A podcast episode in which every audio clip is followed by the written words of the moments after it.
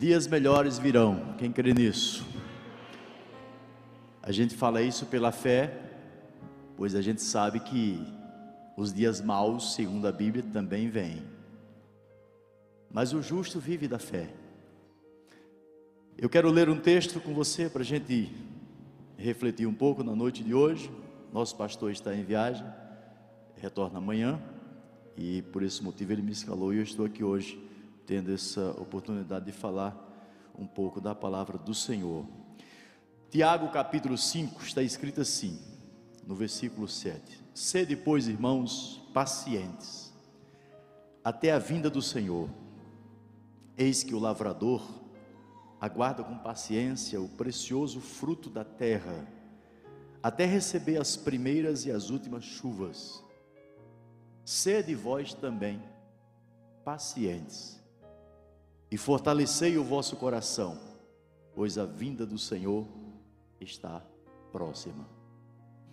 Senhor, nosso Deus e Pai, oramos mais uma vez, Senhor, neste culto. Já oramos algumas vezes, por N motivos. Agora oramos para que o nosso coração se aquiete e que os nossos ouvidos espirituais, não apenas os ouvidos físicos, mas nós estejamos abertos para ouvir a tua palavra e fortalecer a nossa fé. Alimenta a nossa alma, Pai, nessa noite. Abençoa aqueles que estão talvez aflitos, talvez angustiados, desesperados, mas encontram em Ti, Jesus, um refrigério, um socorro, um alento, um fortalecimento. Abençoa todos nós, os que estão aqui, os que estão em casa, em nome de Jesus. Amém. E amém e amém. Queridos, a igreja do Senhor, a igreja não é apenas um lugar para reuniões de louvores, de adoração, de encontros dos, dos salvos. A igreja do Senhor também não é apenas um hospital, como nós a chamamos, mas não é apenas isso. Um hospital para os enfermos, quer sejam física, emocional ou espiritualmente. Não é apenas para isso. A igreja não é um ajuntamento de pessoas que vêm buscar algo, buscar uma, uma libertação, buscar um milagre, buscar uma bênção, como a gente fala, e depois vai embora. A igreja não é para isso. A igreja do Senhor também não se, não se espante, mas a igreja também não é um lugar apenas que você vem buscar a salvação. Sabemos que a salvação é o maior presente que temos, o Senhor nos dá. E através da igreja ela chega até nós. Mas não é só para isso a igreja. A igreja é um lugar onde nós vimos semanalmente, porque não diariamente, todas as reuniões que fazemos e temos, nós vimos para nos fortalecer na fé. A igreja é uma espécie de academia espiritual, onde a gente vem fortalecer a nossa fé. E nós precisamos fortalecer a nossa fé, tanto mais quanto vemos que o dia mal se aproxima, ou que os dias maus se aproximam. Porque de forma humana, humanamente falando, nós vemos, veremos e sabemos que está escrito na palavra que os dias são maus e piorarão, piorarão. Olhando no âmbito apenas físico, carnal e humano, não vem dias melhores. Mas nós somos daqueles que aprendemos, Deus revelou para nós que a gente vive pela fé. E de fato a gente vive pela fé. Aí pela fé, a gente tem a esperança de dias melhores. A gente sabe que Deus está agindo ao longo da história e dias melhores virão para nós. Porque, irmãos, no que dependesse dos homens, nós temos muitos homens muito capazes, pessoas especialistas em várias áreas, pessoas feras na medicina, é, na psicologia, é, na liderança, cientistas e tantas outras áreas, empresários, políticos, por que não dizer, temos muitas pessoas preparadas em grandes áreas que, se todos se somassem, dava para produzir dias melhores para todos nós. Melhoraria muita coisa.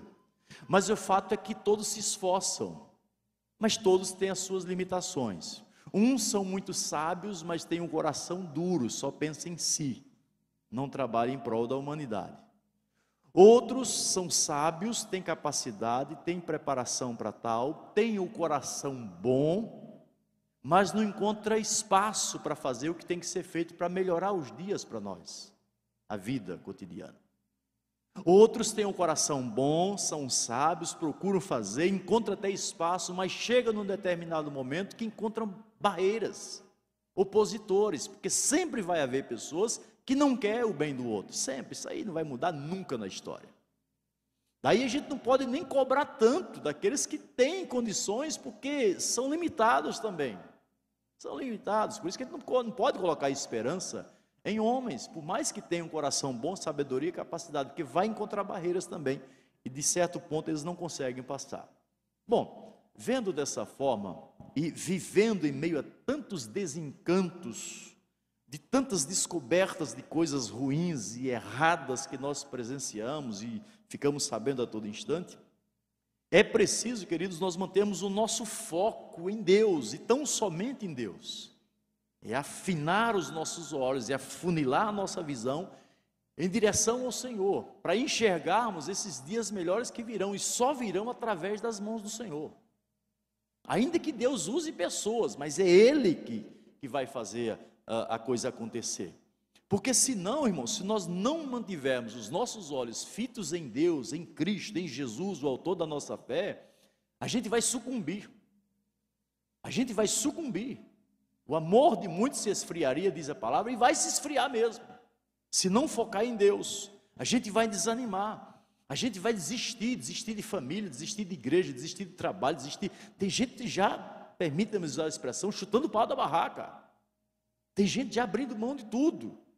E tem gente desistindo da própria vida, que é o bem mais precioso que ela recebeu. Então a gente precisa focar em Deus e conseguir ver através de Deus, através de Jesus, dias melhores. A esperança, alimentar a esperança. A gente veio aqui hoje e vem na igreja todos os cultos para alimentar a fé, para fortalecer a fé, para malhar a fé, para ela não desfalecer. Nós precisamos relembrar o que Deus já fez na nossa vida, porque o que Deus já fez na nossa vida serve de histórico, é, é o currículo de Deus tudo aquilo que ele já fez, para que a gente continue acreditando, para a gente não desanimar. Então, para nós vermos dias melhores, primeiro eu quero que você olhe para o passado. Nós vamos dar uma olhadinha em alguns textos, alguns vários textos bíblicos do passado, e depois eu quero que você olhe para a sua vida no passado, para você perceber que Deus já fez muita coisa. Deus já fez muita coisa. É, eu relatei agora à tarde e lembro de novo, a Aninha pregou, a missionária Aninha pregou uns dias atrás, Deus está. Não sei se você lembra desse tema, da mensagem que ela pregou. Tem poucos dias agora, talvez 15 dias. E aquilo marcou muito. Deus está. Ele disse, puxa, é, Deus está. Simplesmente está em todas as eras. E hoje eu quero destacar o verbo fazer. O verbo fazer. Por quê? Sendo que Deus, Ele é onipresente, Ele está presente em todos os lugares, e Ele está presente em todos os lugares e em todas as eras. Isso é que é incrível. Isso só Ele consegue ser dessa forma, tá? Só, só Ele tem esse atributo. O Pai, o Filho e o Espírito, só eles têm esse atributo. Então, vamos olhar um pouco para o passado. Gênesis capítulo 1, versículo 4. Diz assim: E fez Deus, fez, fez Deus separação entre luz e trevas. Tem coisas que só Deus faz. Talvez você está lutando com as suas próprias forças, tentando fazer alguma coisa, sendo que Deus já fez. Tem muita coisa na sua vida que Deus já fez. Talvez você não percebeu ainda.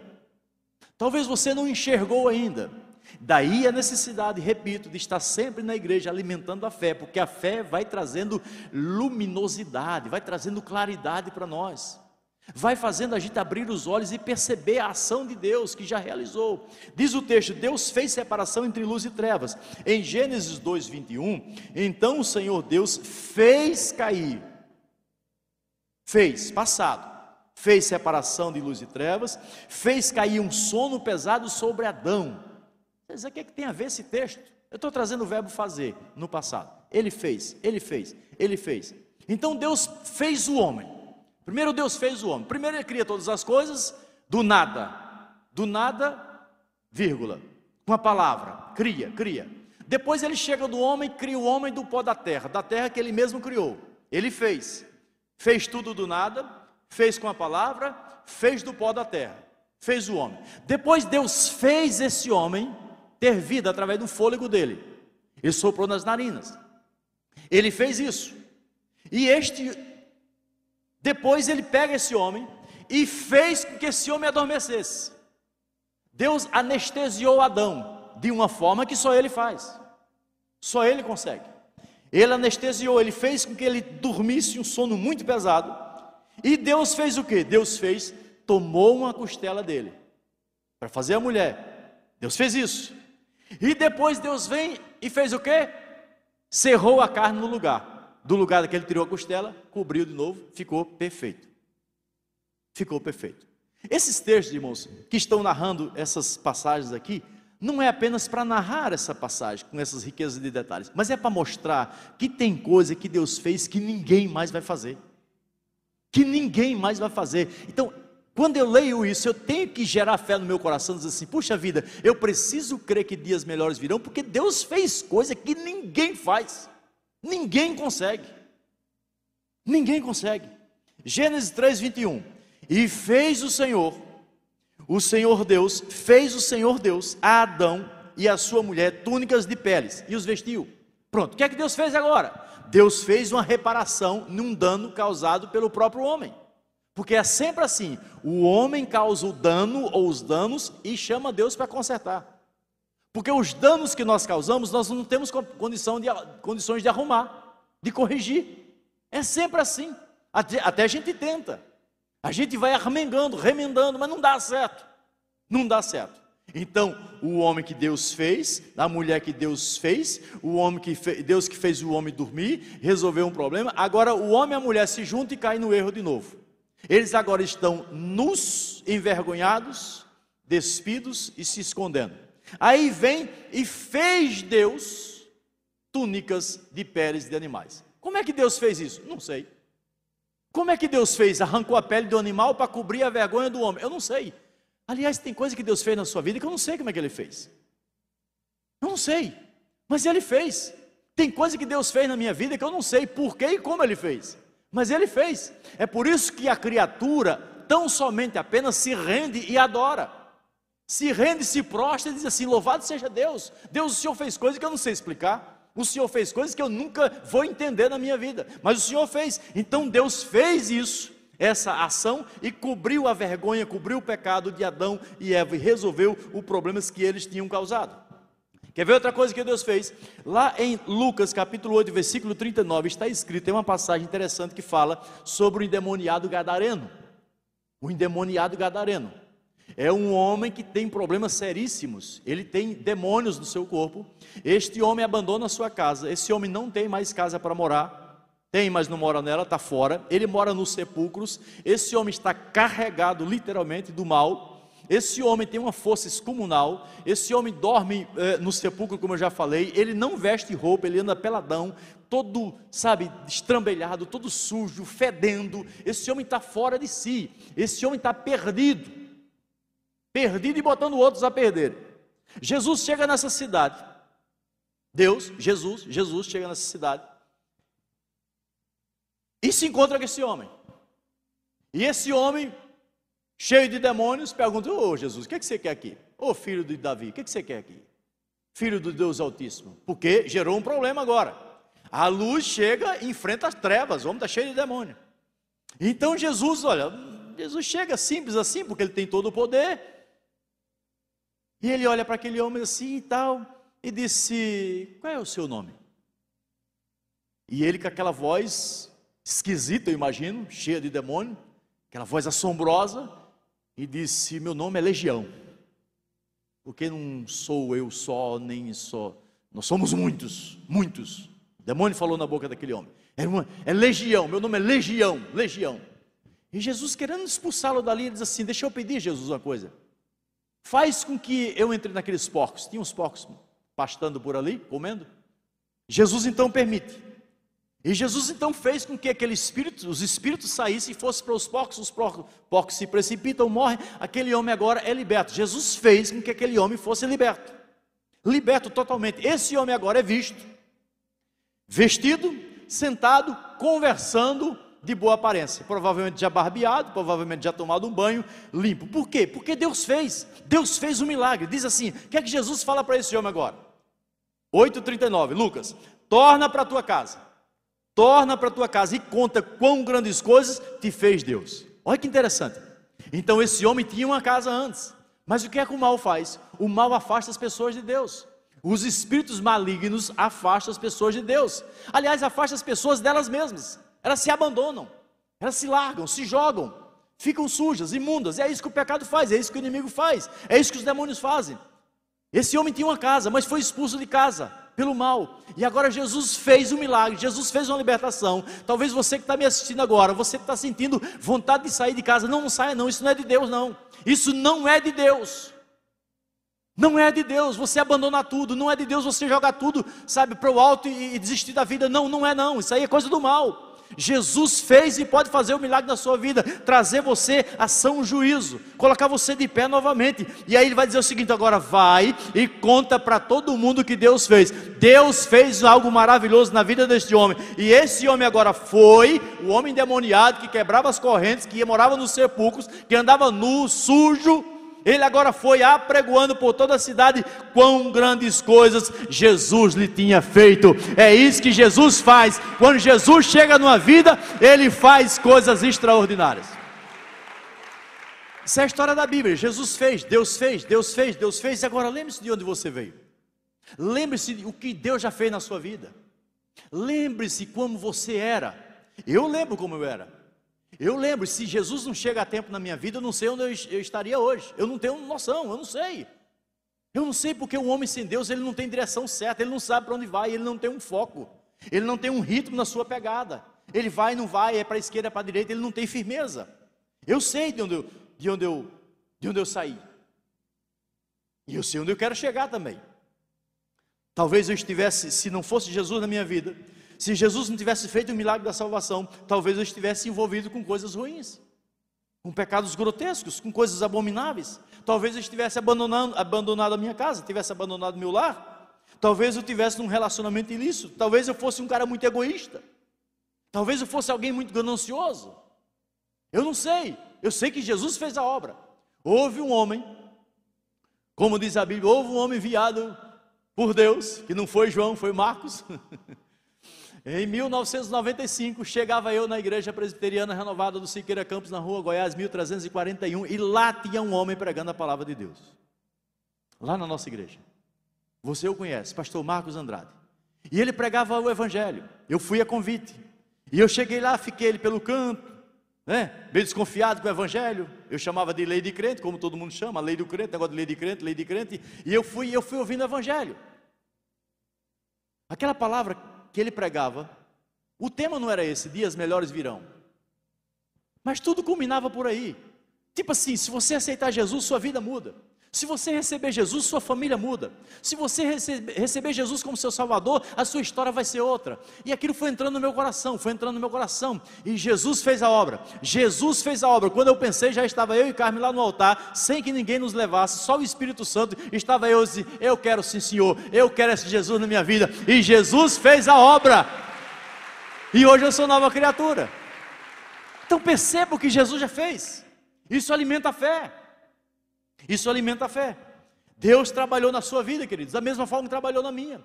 Deus trabalhou na sua, mudou a sua sorte, na sua direção, aliás, até nas suas decisões. Deus trabalhou na sua decisão. Porque até na decisão de eu chegar no altar e levantar a mão e dizer eu quero Jesus, o Espírito Santo agiu, é Ele que faz a obra do convencimento, Ele fez tudo que tinha que fazer. É como o pastor Marco diz, a questão da salvação é como uma escada de 90 é, eh, degraus, você sobe 90, é, é, Deus estende a mão Deixa um degrau só para você estender a mão assim, assim venha meu filho. É esse, essa é a minha participação. Deus fez todo o papel que tinha que ser feito. E hoje nós estamos aqui servindo ao nosso Deus. Deus fez. Deus fez. Por que, que eu creio que dias melhores virão? Segundo, contemple o seu presente. Perceba o seu presente. Porque se Deus fez, Deus faz. Deus não muda. Deus não muda na sua essência. Salmo 68, versículo 6. Deus faz que o solitário viva em família, é no presente. A gente não pode viver apenas do passado, como eu falei, é um histórico, é uma bagagem, é um alimento para a minha fé, mas o que ele já fez, já fez. Obrigado, Senhor, louvado seja Deus. O que é que o Senhor tem para mim hoje? Deus tem para você hoje. Deus tem algo novo para você hoje. Deus tem algo para você, para sua família hoje. Talvez você está aí trancado dentro de casa, escondido, escondido até de você mesmo. Nem espelho você olha. Você está meio depressivo, meio cabisbaixo, meio desanimado, meio entristecido, querendo desistir da vida. Deus está dizendo assim: olha, Deus faz com que o solitário viva em família. Tem gente se isolando nos cantos, tem gente se escondendo de todo mundo. Eu sei, pode ser um distúrbio, pode ser um problema, pode ser uma depressão. Procura tratamento, tudo bem, mas se apega em Deus, se apega em Deus. É Deus que faz, é Deus que vai usar o, o, profissional da área lá, é Deus que vai usar o médico, é Deus que vai usar o medicamento, mas é Deus que vai arrancar você dessa escuridão, é Deus que vai fazer com que você viva em família. Diz mais o texto: Ele liberta aqueles que estão presos em grilhões. Ele não só fez libertando lá o homem de, é, de Gadara, o gadareno que quebrava as correntes, mas ao mesmo tempo estava preso com os demônios. Não, ele não fez, ele faz ainda. Ele faz, ele liberta. Você é liberto em Jesus. Nada pode lhe aprisionar. Toma posse disso. Você é livre em Jesus. Se o Filho vos libertar, verdadeiramente sereis livres. Livre, livre. Salmo 77, 14. Tu és o Deus que faz maravilhas. Isso é uma confiança. E o desafio hoje aqui é, é confiar, é crer que dias melhores virão, independente de qualquer coisa. De boa vontade, má vontade dos seres humanos, não importa. Não importa, Deus não está limitado à vontade humana. Ele capacita os homens para fazer as coisas boas, para nós termos dias melhores. Se os homens não fazem, problema deles. Deus continua sendo Deus que faz maravilhas. Ele faz. Eclesiastes capítulo 3, versículo 14. Eu sei que tudo quanto Deus faz durará eternamente. Diga tudo que Deus faz. Diga é bem feito. Tudo que Deus faz é bem feito. É de uma perfeição. Aliás, Deus sendo perfeito não poderia fazer nada imperfeito. Nós fazemos as coisas imperfeitas porque nós somos imperfeitos. Mas Ele é perfeito, tudo que Ele faz é perfeito, dura para sempre. A obra que Ele faz hoje vai durar eternamente. Nada vai mudar, nada vai mudar. Você já ouviu o pastor Marco dizendo o seguinte: olha, nem o seu pecado vai fazer Deus lhe amar mais, porque ele, já, ele diz assim: eu amo, ponto, acabou, já fez a obra. Eu salvei você, eu estou com você, eu faço em você o um milagre, eu amo você, acabou, nada vai mudar isso, dura para sempre. Nada se lhe deve acrescentar, diz o texto, nada se lhe deve tirar. E isso faz Deus para que haja temor diante dele. Tudo que ele faz dura para sempre. Por quê? Para que haja temor, para que todos reverenciem, para que todos se prostrem e digam: Tu és Senhor, Tu és o Deus da história, Tu és o Deus da vida, Tu és até o Deus da morte, porque até a morte só pode chegar até mim se Deus disser assim: pode. Se Deus disser não vai, ela não chega. Isso é que é Deus, né? O resto é balela. Deus tem poder da morte. Sabe, por isso que a morte já não mete mais medo na gente. De jeito nenhum. Não. A gente tem medo da passagem, porque geralmente é dolorosa. A gente está num corpo que sente dor. Mas a morte é morte mesmo? Ah, eu já falei e repito aqui: se eu pudesse conversar da morte depois que ela me matasse, eu ia dizer para ela o seguinte: e aí, ô nojenta, tu me matou e agora vai fazer o quê? Porque tu depende de mim para viver? A morte depende de mim para viver. Já que legal? Já viu isso? Mas a morte não existe. Então ela vive, a morte vive, né? E para a morte viver depende de mim para poder me matar. Aí quando ela me matar, se eu pudesse responder para ela e perguntar, ia perguntar, e agora tu vai fazer o quê? É igual a doença, né? A doença ele castiga, ele castiga, ele mata, né? E agora tu vai fazer o quê? Porque tu precisava de mim para trabalhar. Irmãos, parece ridículo isso, né? Mas é para mostrar o poder de Deus, que até da morte, da doença, da vida, de todas as coisas, tudo Deus tem controle. Então posso crer em dias melhores. Deus faz coisas extraordinárias e tudo que Ele faz dura para sempre. Hoje você serve a Deus, hoje. Hoje você tem liberdade de ir e vir de cabeça seguida. Hoje você anda segundo a palavra de Deus. 1 Coríntios capítulo 4 diz assim: assim importa que os homens nos considerem como despenseiros da, eh, dos mistérios de Deus. Hoje eu sou, é o que Deus faz, irmãos. Olha o que Deus faz, Deus sendo infinito, todo o poder, Deus pode fazer tudo independente de mim. Ele optou e fez de mim, faz de mim uma despensa dele.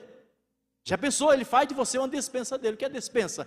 É um lugar de guardar mantimentos, é um reservatório. Você é um reservatório da graça e do amor de Deus. Olha que coisa linda. Louvado seja Deus por isso. Deus faz isso. Deus faz isso. Olha o que diz mais o outro texto. Coríntios 4, 2. 1 Coríntios. Ora, além disso, o que se requer do despenseiro, ou dos despenseiros, é que cada um deles seja encontrado fiel. Então Deus me faz uma, uma dispensa dele, sou um reservatório de Deus, a única coisa que ele pede é que eu seja fiel. Fiel. Para quem é da minha época lá para trás, fiel, o fiel da balança é aquele ponteirinho que fica. As balanças antigas que não eram digitais, um prato de um lado, um prato do outro lado e tem um ponteirinho no meio. Você colocava a mercadoria aqui, 2 quilos de feijão, colocava o peso correspondente aqui, 2 quilos, né? E aí, para pesar certinho, o fiel da balança vai, vai, vai e para. Se o peso estiver certo, vai ficar alinhado. Talvez pensando nisso, que Deus assim: olha, o Senhor abomina a balança enganosa. Porque a balança enganosa, o ponteiro não é fiel. É um ponteiro infiel. Tá? Aquele que Deus encheu da graça dele, do amor de Deus, aquele que Deus faz a obra na vida dele, ele se mantém fiel. E o fiel aponta para o alto. O fiel aponta para Deus. O fiel aponta para as alturas. O fiel é aquele que anda em temor diante do Senhor. É aquele que não fica lá e cá, não, ele está ali. Ele está aqui focado em Deus, dizendo assim: Eu sei, dias melhores virão. Estou olhando para Deus, eu estou servindo a Deus, eu sirvo a Deus com alegria. Eu sou fiel, fiel, fiel, fiel até morrer. Pedro diz assim: Servir uns aos outros, cada um com o dom que recebeu. Eu, eu tenho um dom. Deus faz a obra, eu, eu tenho dons, você tem dons, Deus lhe deu, que não são melhores nem maiores do que de ninguém, são seus dons que Deus lhe deu. Isso é graça, isso é bondade de Deus. Então, ele diz assim: como bons despenseiros da multiforme, multiforme graça de Deus, sirvam uns aos outros. Olha que maravilha! Deus chamou você, Deus dá dom para você e para mim, para a gente servir uns aos outros. Então, isso é algo incrível que só Deus faz. Deus faz. Então, dê glórias ao Senhor, porque Ele é a pessoa que manifesta essa graça poderosa na sua vida. Amém ou não? Deus fez, Deus faz. Aí você diz assim: ah, não. Mas na minha vida Deus não fez nada, fez. Se você procurar, você acha. Sabe por que, que às vezes a gente não enxerga grandes coisas que Deus fez? Porque você foca numa questão e diz assim: eu estou precisando disso. E Deus faz uma série de outras, de outros trabalhos na sua vida, de outras áreas da sua vida. E você só está de olho naquilo e você não vê. Só que Deus está preparando o terreno, está preparando você. Vai ter o dia que esse milagre que você quer vai chegar. Vai ter um dia que vai chegar. Dias melhores virão. Terceiro, prepare-se para um futuro. Diga amém. O futuro do cristão é um futuro glorioso. Glorioso. Independente de qualquer coisa. É um futuro glorioso. E eu sei que Deus está preparando coisas boas. Muita coisa Deus ainda tem para realizar na sua vida e através da sua vida. Em Abacuque, no capítulo 3, versículo 19, o Senhor Deus é a minha força, Ele fará. E fará os meus pés como os das servas, e me fará andar sobre as minhas alturas. Olha o que Deus vai fazer. Deus já fez, Deus está fazendo, e Deus vai fazer. Ele vai me fazer andar nas alturas. Ele vai me fazer os pés como os das servas, os servas, como queira. São animais que andam nas montanhas. Você vai subir em lugares altos. Deus vai lhe dar capacidade para isso. Você vai subir sobre, como os, os bodes monteses, as ovelhas montesas que sobem nas montanhas escarpadas. Você, Deus vai lhe dar capacidade. Ele está preparando você. Dias melhores virão. Pode preparar, pode preparar o sapato, pode preparar a canela. Você vai subir nas maiores alturas. Dias melhores virão, porque Deus está preparando o seu futuro glorioso. Aleluia! Aleluia! Ele vai me fazer. É uma certeza que o profeta fala, o Abacuque. É uma certeza, eu acho legal essa certeza aqui. Eu lembro quando Abraão vai levar Isaac para o sacrifício. Eu acho bonito essas certezas dos homens de Deus. Que ele chega para os empregados assim: ó, vocês ficam aqui um pouquinho, que nós vamos lá adorar nós quem? Ele e o Isaac, certo? Ele não ia oferecer o Isaac lá na fogueira? Nós vamos lá adorar e voltamos já. Voltamos como? O cara não vai ficar queimando na fogueira lá? Eu acho incrível essa, essas certezas da Bíblia. Porque ele sabia, eu vou servir a Deus, mas Deus não vai deixar meu filho queimar. Se queimar, ele ressuscita, eu trago de volta, mas nós vamos e voltaremos já. Eu acho que os camaradas que ficaram esperando disseram assim: como assim? como assim? Porque Deus faz coisas que ninguém faz. Deus faz coisas que ninguém faz. Em Lucas 18, é uma pergunta afirmativa. Sabe como é essa pergunta afirmativa? É assim, ó. E Deus não fará justiça aos seus escolhidos? Tipo assim, como não fará? É claro que fará. É claro que fará. Aos seus escolhidos que clamam dia e noite, ainda que tardio para com eles. Tardio no nosso tempo. Diga-se de passagem. Tardio no nosso tempo. A gente fica esperando e contando no nosso reloginho, no nosso cronos, e diz assim: Deus está atrasado. Deus não chegou ainda. Deus está atrasado. Deus, está atrasado coisa nenhuma. Deus, a gente que acha, como o nosso tempo é limitado, se a gente pudesse andar ouvindo o reloginho, seria cruel, né? Seria interessante, mas cruel. Tic-tac, tic-tac, tic-tac, é desesperador. Então parece que a gente não ouve, mas parece que é como se ouvisse. Então o tempo está passando, Senhor, está demorando, está demorando, cadê a justiça que não chega? Senhor, está demorando, cadê a justiça que não chega? A justiça do homem é falha, a gente sabe disso, mas a justiça de Deus não é falha e nem tarde, ela vai chegar na hora certa. Não fará Deus justiça aos seus escolhidos. Você é o escolhido de Deus e Deus faz justiça na sua vida. E se não fez e não está fazendo, vai fazer, porque Ele é Deus. Ele é Deus. Se você mantiver a sua aliança com o Todo-Poderoso. Aliás, falando em aliança, domingo, aliança com Deus, fiel. Os fiéis apontam para Deus, serve a Deus. Nós vamos estar aqui, os fiéis todos, vamos estar aqui na igreja, participando da ceia do Senhor. Olha, olha o que é que Deus faz. Deus pega o perdido pecador, salvou, fez, traz para a casa dele. Ele faz agora com que essa pessoa sente à mesa dele. Já pensou o que é sentar à mesa do Todo-Poderoso? Deus faz isso. A gente vai sentar à mesa do Senhor para tomar a santa ceia. É algo espiritual, é algo grandioso, é algo glorioso, é um ensaio daquilo que vai acontecer nas mansões celestiais quando a gente chegar lá. Vai estar o Cordeiro servindo para nós. Olha que coisa linda. E a gente vai estar aqui servindo como fiéis, o fiel da balança, se, trazendo os dízimos, servindo ao Senhor aliançado, renovando a aliança, dizendo que a gente só ama Ele, só adora Ele, só serve a Ele, é a Ele que nós devemos a vida. Nós vamos fazer isso domingo. Se você mantiver a sua aliança com Deus, aliança de comunhão, de adoração, de exclusividade, de fidelidade, pode ter certeza de uma coisa: grandes coisas Deus fará na sua vida. Tudo que você já recebeu e que Deus já fez é só o começo. Lembrei da mensagem do, do pastor Jeter. Só, foi você que pegou, não foi pastor Jeter? É só o começo? É só o começo. A vida com Deus é só o começo. Sempre Deus deixa o mais gostoso para o final. Uma, a sobremesa, aquela que mais você ama, é no finalzinho. Deus diz assim: vai, vai se alimentando de mim. No final você vai ver a sobremesa que eu tenho preparado. Deus vai fazer coisas gloriosas. Deixa eu já encerrar. Jó capítulo 8, versículo 5. Mas se tu, com empenho, buscares a Deus e ao Todo-Poderoso, fizeres a tua súplica, se fores puro e reto, certamente, mesmo agora, Ele despertará por ti e tornará, é uma afirmação, tornará segura a habitação da tua justiça. Olha, mesmo agora, você vai dizer, ah, não deu certo até agora. Pois é, mesmo agora, se você mantiver a sua aliança, a sua fidelidade, se você continuar servindo a Deus, crendo em dias melhores, crendo que o Senhor fez, faz e fará, Ele vai fazer isso, Ele vai tornar a sua habitação segura. Embora tenha sido pequeno o teu princípio, presta atenção, embora tenha sido pequeno o teu princípio, contudo o teu último estado aumentará grandemente.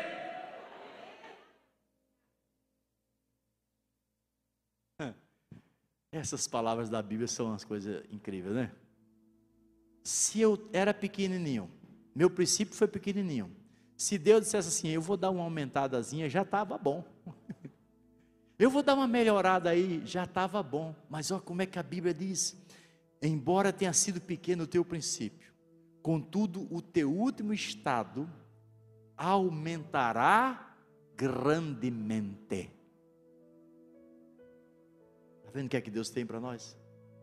Sabe esses textos que lembram aquele outro que diz assim: Deus faz infinitamente mais além do que nós pedimos ou pensamos, segundo o poder que opera em nós. É o poder do Espírito Santo que nos faz acreditar nisso. Enquanto a gente acredita nisso, Deus vai aumentando, Deus vai operando, Deus vai salvando, Deus vai multiplicando, Deus vai abrindo porta.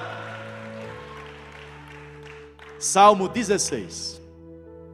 Tu, Senhor, levanta sua mão assim, diga: Tu, Senhor és a minha porção, a porção da minha herança e do meu cálice. Agora enche o peito e diga assim: És tu que garantes o meu futuro. Diga: O meu futuro está nas mãos de Deus. Diga: Eu sei que dias melhores virão, porque eu creio em Jesus Cristo, o ressuscitado. Aleluia. Aplauda o nome dele. Fique em pé e aplauda ele.